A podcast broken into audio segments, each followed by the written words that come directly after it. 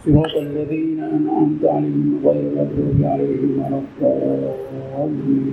آمين. السلام عليكم ورحمة الله وبركاته. أعوذ بالله من الشيطان الرجيم. بسم الله الرحمن الرحيم. الحمد لله القائل يا أيها الذين آمنوا اذكروا الله ذكرا كثيرا وسبحوه بكرة وأسيلا هو الذي يصلي عليكم وملائكته ليخرجكم من الظلمات إلى النور وكان بالمؤمنين رحيما. أشهد أن لا إله إلا الله وحده لا شريك له وأشهد أن محمدا عبده ورسوله. اللهم صل على سيدنا محمد نور الأنوار وعلى آله الأظهار وأصحابه الأحيار وسلم تسليما كثيرا. اللهم نور قلوبنا بنور هدايتك كما نورت الأرض بنور شمسك أبدا أبدا برحمتك يا رحمن الرحيم Tuan-tuan dan perempuan yang dirahmati Allah sekalian, Alhamdulillah. Malam ini saya dapat menyambung pengajian sebulan sekali di sini. Dan insyaAllah bulan depan dan juga bulan Desember mungkin saya tidak dapat hadir kerana saya menunaikan haji dan akan bertolak 20 hari bulan yang akan datang. Tuan-tuan dan perempuan sekalian, untuk mengisi masa pada malam ini, marilah kita sama-sama merenungkan semula sebaik-baiknya apakah tujuan? Apakah tujuan utama kita belajar dan beramal dengan ilmu tasawuf?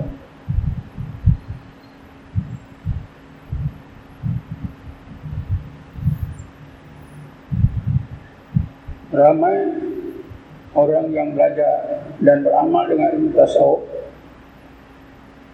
tetapi sedikit saja yang mengetahui tujuan yang sebenar mereka belajar dan beramal dengan ilmu tasawuf. Kerana itulah tidak kurang di antara orang yang belajar dan beramal dengan ilmu tasawuf itu yang tersimpang atau tersesat menjadi orang-orang yang bukan saja menjalani syariat tapi juga menyalahi akidah. Sehingga mereka menjadi zindik tetapi mereka menyangka mereka menjadi orang-orang yang hampir kepada Allah. Menjadi orang-orang yang menegakkan kebenaran. Duduk di dalam hakikat Islam, iman dan ihsan yang sebenar. Hmm. Dalam pengalaman saya ketika belajar dan beramal dengan ilmu tasawuf dan juga ketika saya membuat penyelidikan semasa saya bekerja dan juga pengalaman. Pengamatan saya pada masa sekarang. Saya dapati ramai orang-orang Islam yang belajar dan beramal dengan ilmu tasawuf sudah tersesat. Tapi mereka tetap yakin bahawa mereka berada dalam kebenaran Allah Subhanahu wa taala.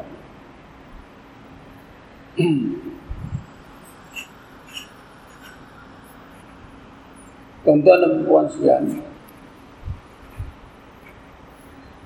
ada di antara mereka yang belajar dan beramal dengan tasawuf tujuannya ialah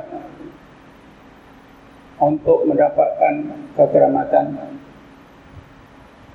mendapat kewalian.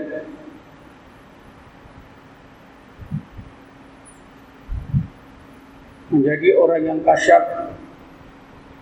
Boleh nampak perkara-perkara yang baik. Saya tidaklah nak menceritakan orang yang tidak saya kenali. Tapi saya cuba menceritakan beberapa orang sahabat yang belajar sama-sama satu guru tapi sudah mempunyai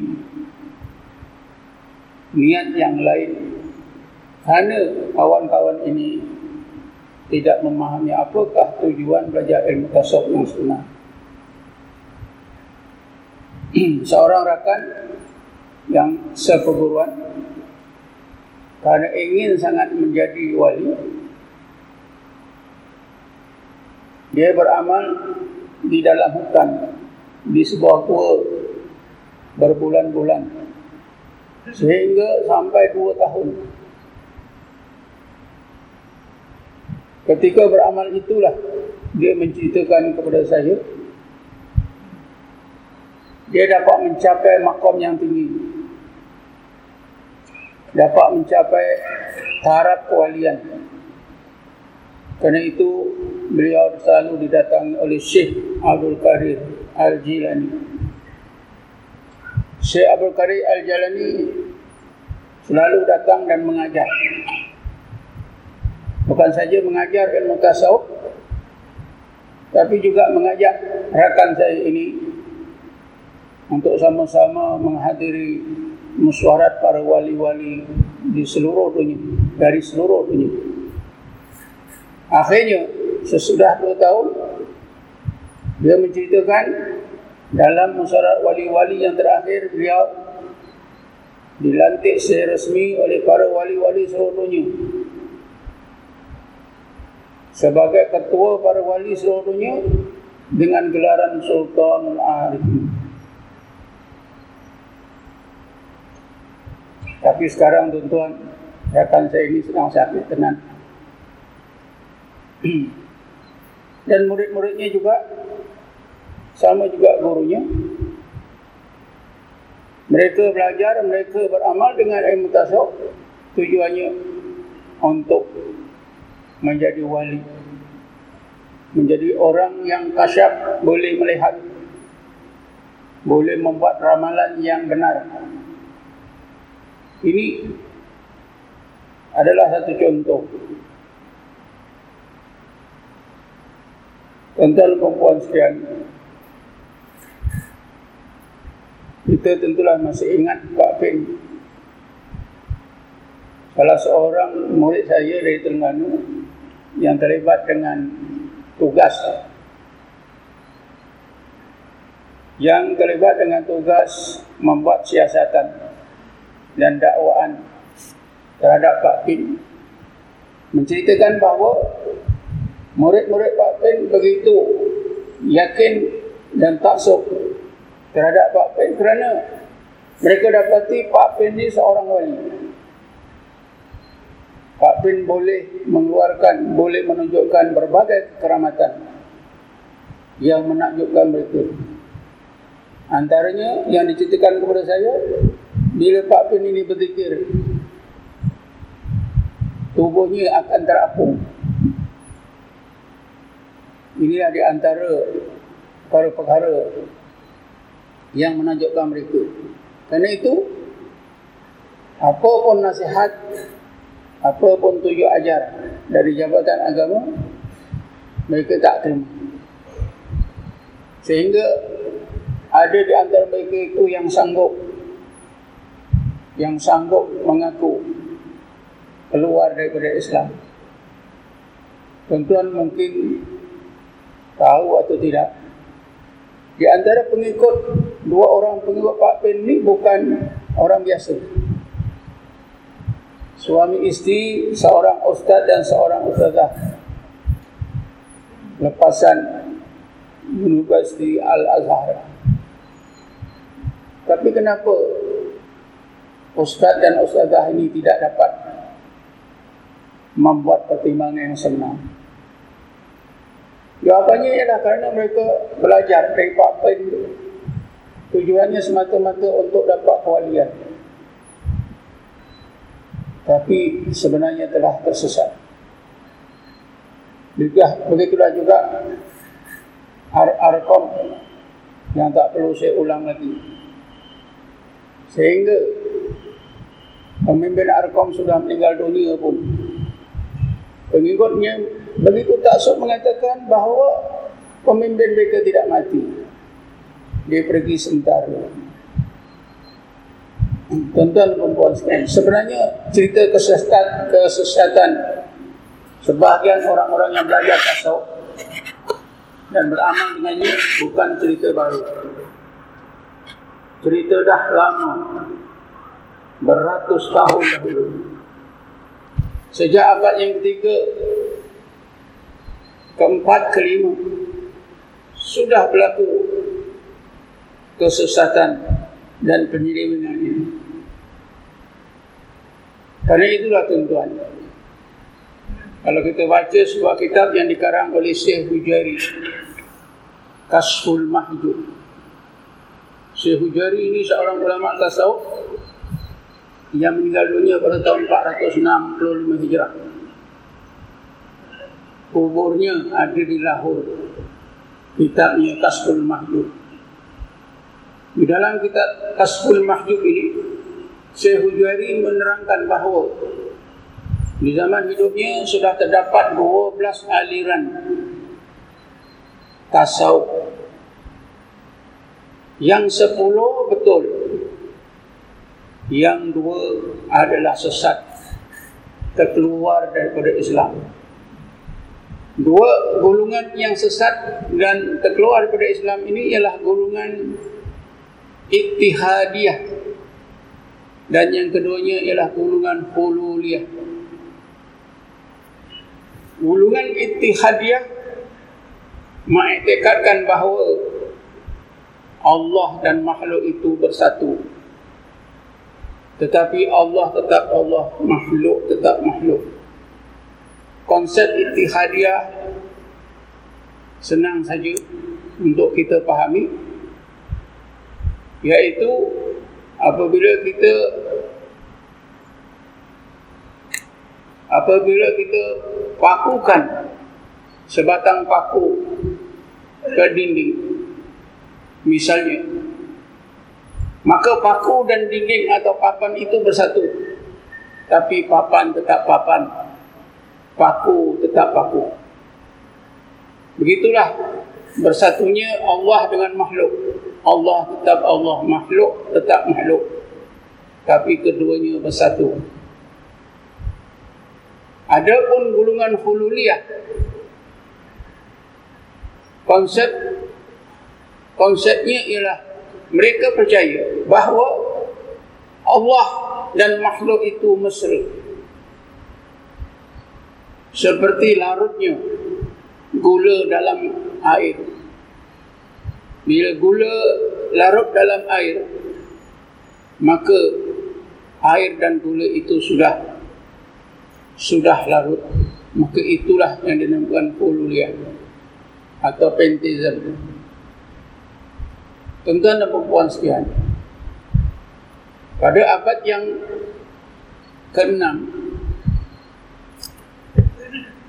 lahirlah seorang tokoh hadis bernama Ibn Qayyim Al-Jawzi mengarang sebuah kitab Talbisul Iblis penyelewengan kesamaran yang dibuat oleh iblis kitab ini dikarang oleh Ibn Qayyim Al-Jawzi untuk menjelaskan berbagai penyelewengan dan kesesatan yang berlaku di kalangan setengah penganut ilmu tasawuf, pengamal dan peminat ilmu tasawuf. Imam Ghazali walaupun jelas ajaran tasawufnya adalah betul benar menjadi ikutan sepanjang zaman sampai sekarang. Namun Imam Ghazali juga menjadi sasaran dan kritikan yang hebat oleh Ibnu Qayyim Al-Jauzi. Begitulah, begitulah juga beberapa tokoh tasawuf yang lain. Karena itulah maka kitab Talbisul Iblis ini dianggap oleh orang-orang sufi kritikan yang terdapat dalamnya keterlaluan dan kadang-kadang tidak tepat. Bagaimanapun tuan-tuan, seorang ulama tasawuf yang lahir pada tahun yang hidup pada abad ke-10 berasal daripada Maghribi yang bernama Syekh Zaru ia menjelaskan kepada kita bahawa walaupun kitab Talbisul Iblis ini tidak boleh kita pakai. Sebagian besarnya tak boleh kita pakai. Tapi elok juga untuk kita jadikan panduan dan amaran. Supaya kita bila belajar dan beramal ilmu tasawuf supaya berhati-hati ini ditegaskan oleh Syekh Zaruk dalam kitabnya Kawa Hidup Tasawuf. Tuan-tuan dan perempuan sekian Pada abad yang ke-8 Pada abad yang ke-8 Lahirlah Ibn Taymiyah Ibn Taymiyah kita faham kita kenal seorang yang mempunyai pikiran yang luar biasa. Makna luar biasa ialah berlainan daripada pandangan para ulama yang berada di arus perdana Islam. Pemikirannya banyak yang ganjil. Beliau juga tidak melepaskan peluang untuk mengkritik ilmu tasawuf dan tokoh-tokoh. Ringkasnya, beliau menggolongkan orang-orang yang belajar ilmu tasawuf dan beramal dengan tasawuf ilmu tasawuf kepada tiga gulungan. Gulungan yang pertama ialah gulungan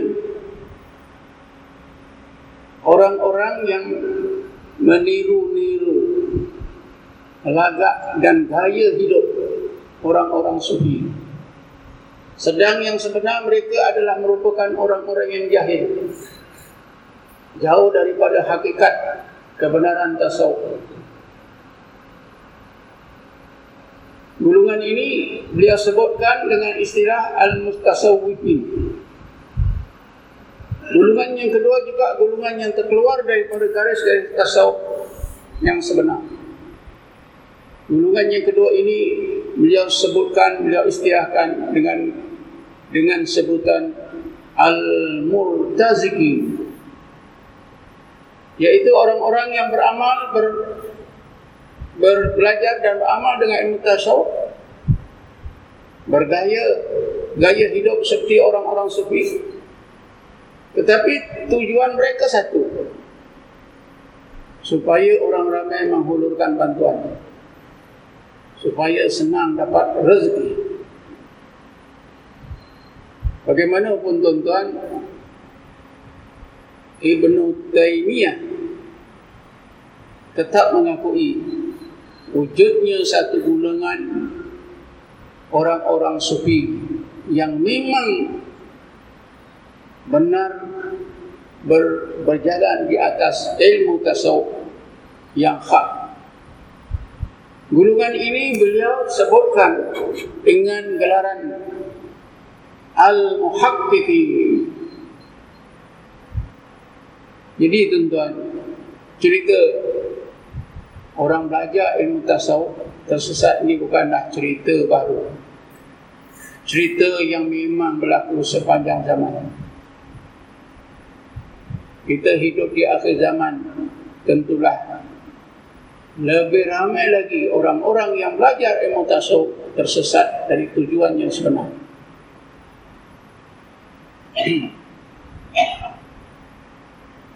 Mungkin di keliling masjid ini pun ada orang yang belajar beramal dengan ilmu tasawuf. Tapi sudah jauh daripada kebenaran tasawuf. Apatah lagi kebenaran Islam. Tapi kita tak tahu. Bagaimanapun tuan-tuan. Atas alasan inilah. Marilah kita tuan-tuan. Sama-sama melihat secara lebih dekat dan lebih tepat apakah tujuan kita belajar dan beramal dengan ilmu tasawuf kita boleh gunakan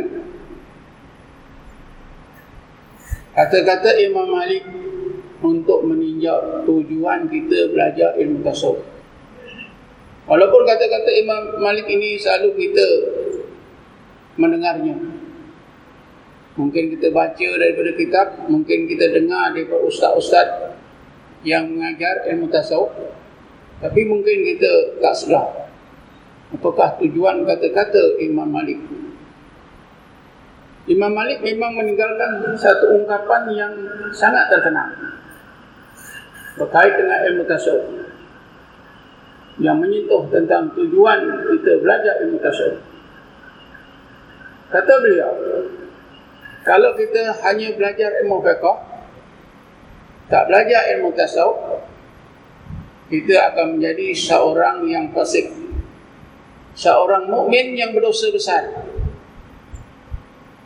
Ini samalah seperti yang di, diucapkan, ditegaskan oleh Syekh Abu Hasan As-Sazali, seorang tokoh tasawuf daripada Maghribi yang meninggal dunia pada tahun 656 Hijrah.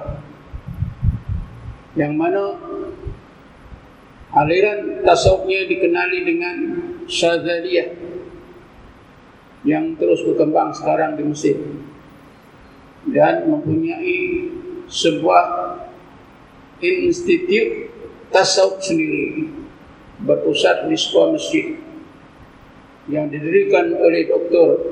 Arwah Dr. Zaki Muhammad Zaki Ibrahim. Tuan-tuan dan puan-puan sekian. Kata Imam Malik, kata kata Abu Hasan Sazali, siapa yang tidak belajar dan beramal dengan ilmu tasawuf secara bersungguh-sungguh, dia akan mati dalam keadaan berdosa besar, dia tak tahu. Dia tak sedar. Man lam yataghargal bihadal ilmi mata musiran alal kabair bahwa la yash'ur. Kemudian Imam Malik menyambung kata-katanya, kalau seorang mukmin itu hanya belajar tasawuf, tapi tak tak belajar fiqh. Belajar ilmu tasawuf tak belajar fiqh. Dia akan jadi zindik dan keluar daripada Islam. Inilah orang yang belajar tasawuf tapi tak belajar hukum hakam. Mereka tak belajar. Bak semayang tak belajar. Bak puasa tak belajar. Bak haji. Hukum hakam halal haram tak belajar. Tauhid tak belajar.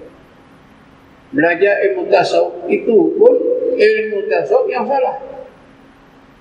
Misalnya kalau di Malaysia ini dua kitab yang berpengaruh, yang sangat berpengaruh walaupun sudah diharamkan tetap disebarkan secara rahsia dipelajari oleh ramai orang juga yaitu kitab rahsia insan kitab hakikat insan yang disusun oleh Ahmad Lasmana dari Kelantan satu lagi kitab rahsia insan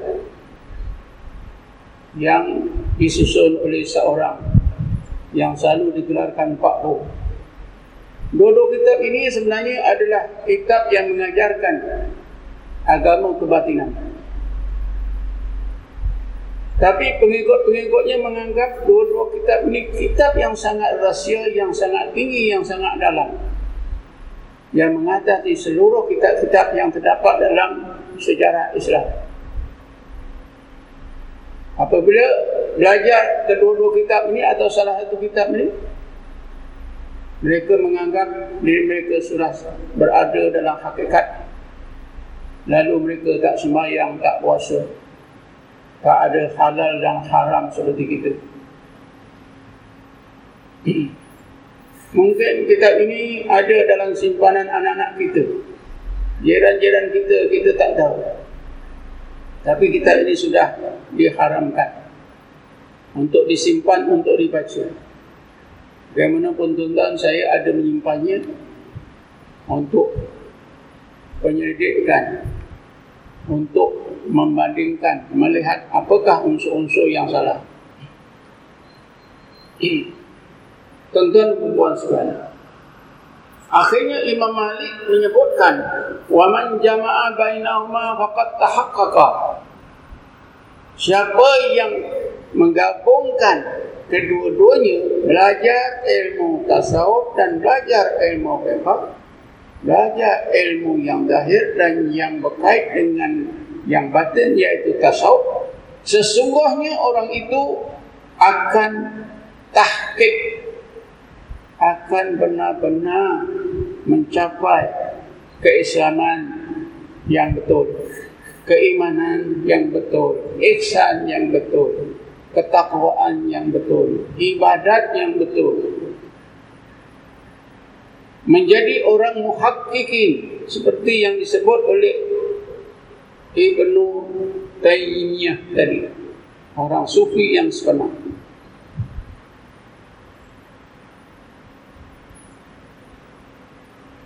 belajar kedua-dua ilmu fiqh dan tasawuf atau ilmu yang lahir dan dan batin ini adalah dapat memenuhi kehendak Islam yang sebenar. Karena Nabi Muhammad SAW menyebutkan Innamal a'malu binniyat wa innamal likulli imri'in ma nawa. Bahwasanya amalan-amalan itu dengan niat-niat. Seseorang itu akan dapat kebaikan daripada amalannya setakat mana yang diniatkan. Ilmu fiqh, ilmu yang zahir ialah untuk amalan dan ilmu tasawuf itu untuk niat. Dan amalan itu ialah gerak tubuh kita. Al-a'malu kharakatul jismi. Amalan-amalan itu ialah gerak jasad kita. Wan niyatu kharakatul qalbi. Niat itu ialah gerak hati. Jadi bila kita belajar ilmu tasawuf untuk membetulkan aspek rohani kita, aspek dalaman kita, hati kita, roh kita, pemikiran kita. Mereka dan lain-lain ilmu itu untuk membetulkan amal kita. Kedua-dua ilmu ini penting.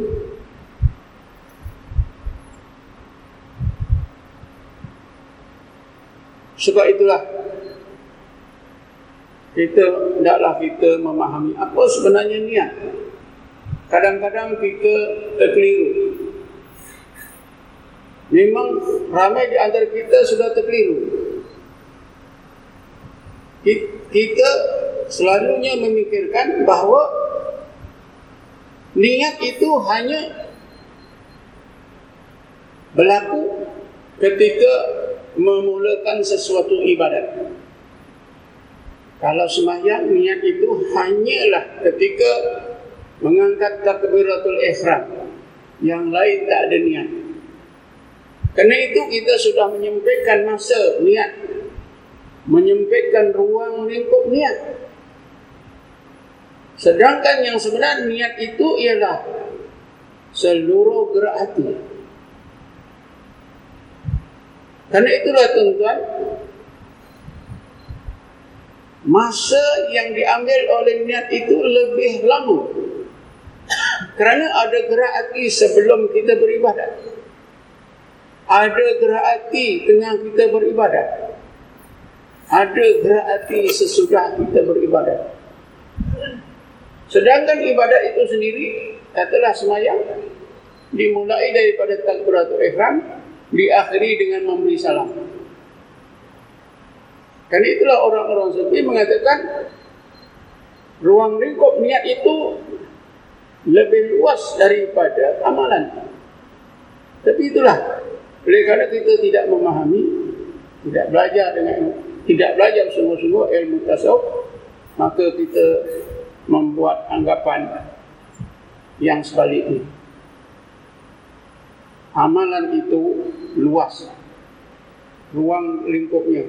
Dan niat itu sedikit saja yaitu melibatkan permulaan sesuatu ibadah bila sebut niat puasa bila imam ajak makmum niat puasa kita pun niat sengaja aku puasa pada bulan Ramadan hari esok kerana Allah. Ya, kita dengan abang sebentar. Hmm.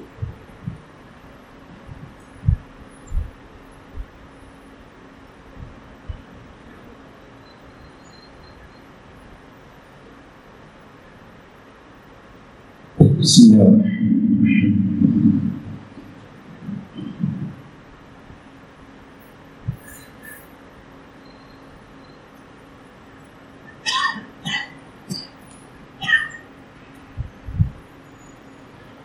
Allah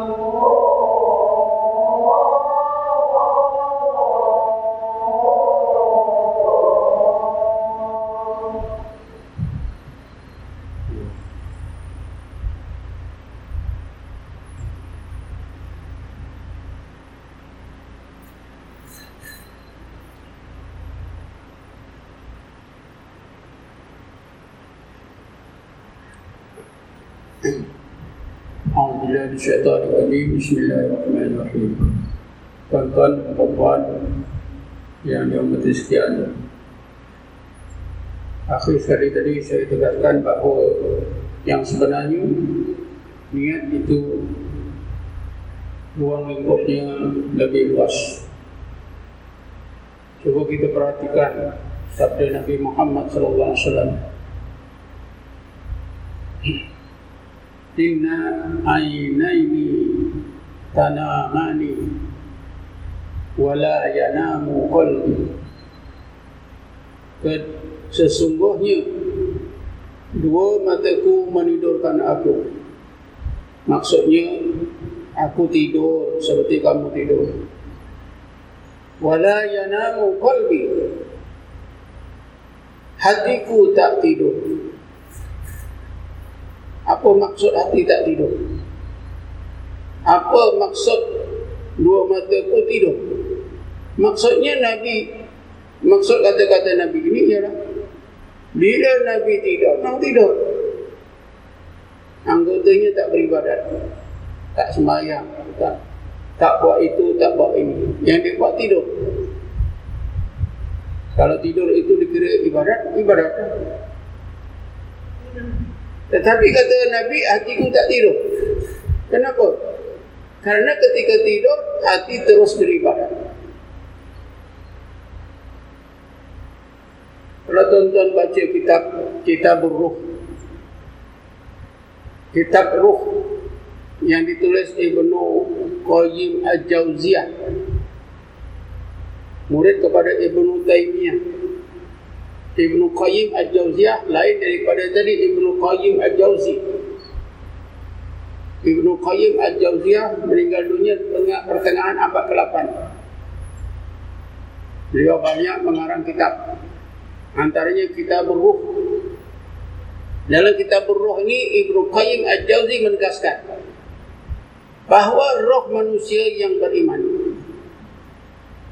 sesudah mati roh-roh itu akan terus beribadat sebagaimana orang itu beribadat ketika hidup. Karena itu dia menegaskan bahawa roh nabi-nabi dan rasul-rasul itu di alam barzah terus beribadat. Cuma ibadat roh pada masa itu tidak lagi dikira pahala. Tidak di, tidak lagi diberi pahala oleh Allah Subhanahu wa taala. Sebab itulah tuan-tuan ruang lingkupnya itu sangat luas. Sangat luas. Mungkin kita tidur tapi hati kita tetap beribadat kepada Allah Subhanahu wa taala. Berkaitan dengan ini tuan-tuan Ibnu Qayyim Al-Jauziyah dia menceritakan bagaimana roh orang-orang yang hampir kepada Allah itu walaupun tidur roh mereka hati mereka tetap beribadat kepada Allah. Ibn Qayyim Al-Jaziyah menceritakan seorang soleh pada satu malam pergi ke masjid nak tahajud di masjid. Sampai di pintu masjid orang orang yang soleh ini terperanjat kerana tiba-tiba dia nampak syaitan. Syaitan berada di pintu masjid dalam keadaan serba salah. Nak melangkah masuk, undur lagi. Nak melangkah masuk, undur lagi. Dalam masjid itu ada dua orang. Yang seorang sedang semayang, yang seorang sedang tidur. Orang yang soleh ini bertanya, Wahai syaitan, engkau teragak-agak nak masuk ke masjid, adakah engkau takut dengan hamba Allah yang sedang semayang itu? Eh, syaitan menjawab tidak. Yang aku takut ialah orang yang sedang tidur. Yang semayang itu walaupun semayang, hatinya tak semayang, aku tak takut. Yang tidur itu walaupun tidur. Tadi dia sudah beribadat, dia penat, dia tidur hatinya, rohnya tetap beribadat. Itu yang aku takut. Kalau dia terkejut lagi aku takut. Jadi inilah yang dimaksudkan oleh oleh Imam Malik. Kalau kita belajar ilmu tasawuf dan fiqh kedua-duanya menyampaikan kita kepada hakikat Islam, keislaman kita, keimanan kita. Kita insya Allah menjadi orang muhsin. Menjadi hamba Allah yang sebenar tahqiq kehambaan kita. Tahqiq ketakwaan kita kepada Allah Subhanahu wa taala. Akhir sekali tuan-tuan. Saya ingin menyebutkan kata-kata seorang ulama lain. Iaitu Syekh, Muhammad Amin Al-Kurdi. Yang berasal dari Iraq berpindah ke Mesir. Menyebarkan ajaran di tasawuf di sana. Meninggal di sana anak cucunya menjadi orang-orang alim yang besar. Menyambung ajaran tasawuf beliau. Ketika saya pergi ke Mesir pada tahun 2006 saya sempat bertemu seorang cucunya bernama Syekh Muhammad Najmuddin. Seorang hakim mahkamah syariah di Mesir. Juga dia seorang sufi ramai murid. Rumahnya besar. Jika saya ziarah ke rumahnya, beliau sedang mengadakan mauludi Rasul. Dan beratus-ratus orang hadir dalam mauludi Rasul ini. Jadi, datuknya, Syekh Muhammad Amin Kurdi mengarang banyak kitab. Salah sebuah kitab bernama Tanwirul Qulub. Kitab Tanwir Qulub ini mengandungi tiga bahagian ilmu. Fiqh, Tauhid dan Tasawuf. Dan kitab ini pernah menjadi pernah dijadikan buku teks di sekolah-sekolah menengah Arab di Kedah. Terutamanya pada tahun 50-an, 60-an. Tapi sekarang saya tak tahu. Dan bahagian kitab tasawuf sudah saya terjemahkan ke bahasa Malaysia pada tahun 88 dan sudah diulang tidak banyak kali. Dan sekarang terjemahan ini saya beri title membentuk jiwa sufi. Ada dijual kedai-kedai. Jadi kata Syekh Muhammad Amin Kurdi, tujuan kita belajar ilmu tasawuf dan beramal dengan ilmu tasawuf mudah-mudahan kata beliau kita boleh menjadi seorang mukmin yang kekal beribadat kepada Allah zahir dan batin. Dawamu ubudiyati zahiratan wa batinatan. Kekal menjadi seorang mukmin beribadat kepada Allah zahir dan batin sama saja. Kalau kita telitikan dengan kata-kata Imam Malik sama saja. Menjadi seorang mukmin menjadi hamba Allah menjadi seorang mukmin yang yang terus-terus beribadat kepada Allah ubudiyah kepada Allah zahir dan batin. Makna beribadat pada zahir ini kita tahulah ubudiyah pada zahir. Kita tetap berpegang dengan hukum Allah yang wajib, yang haram, yang sunat, yang makruh, yang harus. Kita tetap ikut titah perintah Allah. Ibadat yang batin, ubudiah yang batin, ialah yang berkait dengan hati. Sebagaimana yang saya terangkan tadi. Kalau kita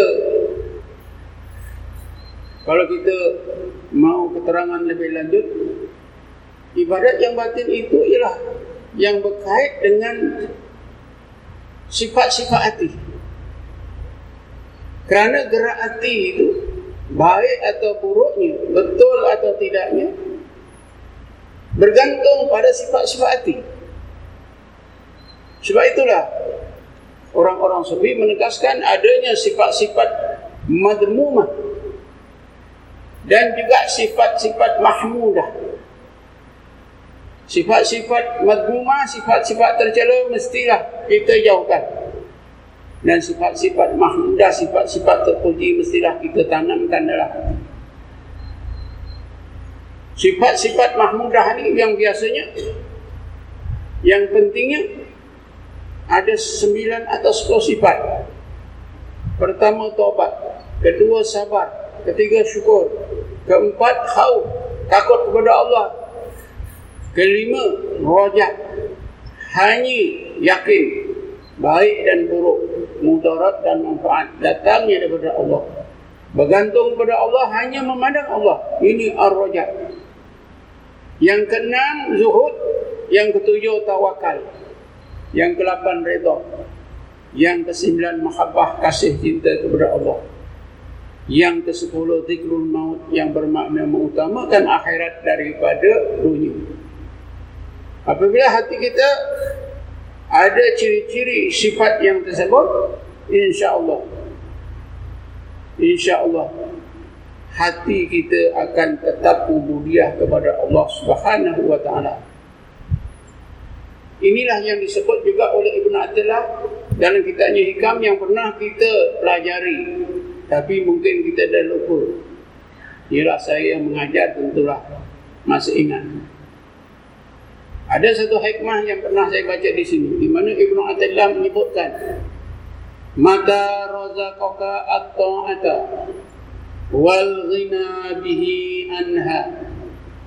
Fa'lam annahu qad asbagha 'alaika ni'amahu zahiratan wa batinatan. Apabila Allah telah kurniakan kepada anda pada zahir taat kepada syariatnya sesudah taat kepada syariatnya pada zahir pada batin Allah bentuk hati anda. Terasa kaya memandang Allah semata-mata tidak memandang amalan. Ketahuilah itu bermakna Allah telah kurniakan kepada anda berbagai nikmatnya yang selengkap-lengkapnya pada zahir dan batin. Semuanya ini tuan-tuan apabila kita belajar ilmu yang zahir dan ilmu yang batin. Belajar fiqh, belajar tauhid, belajar ilmu tasawuf. Sebab itulah ilmu yang asas yang wajib dipelajari oleh setiap mukallaf ialah ilmu fiqh, ilmu tauhid dan ilmu tasawuf. Tiga-tiga ilmu ini wajib dipelajari serentak. Di setakat ini sajalah tuan untuk malam ini. Mudah-mudahan menjadi panduan kita. Wallahu a'lam. Assalamualaikum warahmatullahi wabarakatuh. A'udzu billahi Bismillahirrahmanirrahim. Wassalatu wassalamu ala asyrafil anbiya wal mursalin sayyidina Muhammad اللهم اغفر لنا وارحمنا. ولآبائنا ولأمهاتنا لإخواننا وأخواتنا المعلمين لأشيائنا ولجميع المسلمين والمسلمات والمؤمنين والمؤمنات برحمتك يا أرحم الراحمين. اللهم إنا نسأل إيمانا دائما وقلبا خاشعا وعلما نافعا وأملا صالحا متقبلا اللهم ارنا الحق حقا وارزقنا اتباعه الباطل الباطل وارزقنا اجتنابه اللهم انا نسالك تذكرنا رزقا حلالا طيبا واسما ولك عبيد ولا مصابة ووسط ولا نفس انك على كل شيء قدير اللهم انا نسالك التوبه والانابه استقامه على شريك الوراء البيضاء اللهم اجعلنا مستقيما ولا تجعلنا سقيما عن حق اللهم من علينا بالحكام استقامه على شريك الوراء البيضاء اللهم تق علينا باكمل البر واشرح صدورنا الشرور اللهم صل على سيدنا محمد وعلى آله واصحابه وسلم الاخيار وسلم. تسليما تسليما يا ارحم الراحمين الله يا الله يا رحمن الرحيم. يا هادي المضلين يا ناصر المسلمين يا رحمة الضعفاء المساكين اجعلنا من أولياء المتقين وصلنا في زمرة المقربين. وارزقنا قرآن المقدم من الشر الكونين ربنا آتنا في الدنيا حسنة وفي الآخرة حسنة وقنا عذاب النار. وصلى الله على سيدنا محمد النبي الكلي وعلى آله وصحبه وسلم والحمد لله رب العالمين. تقبل الله منكم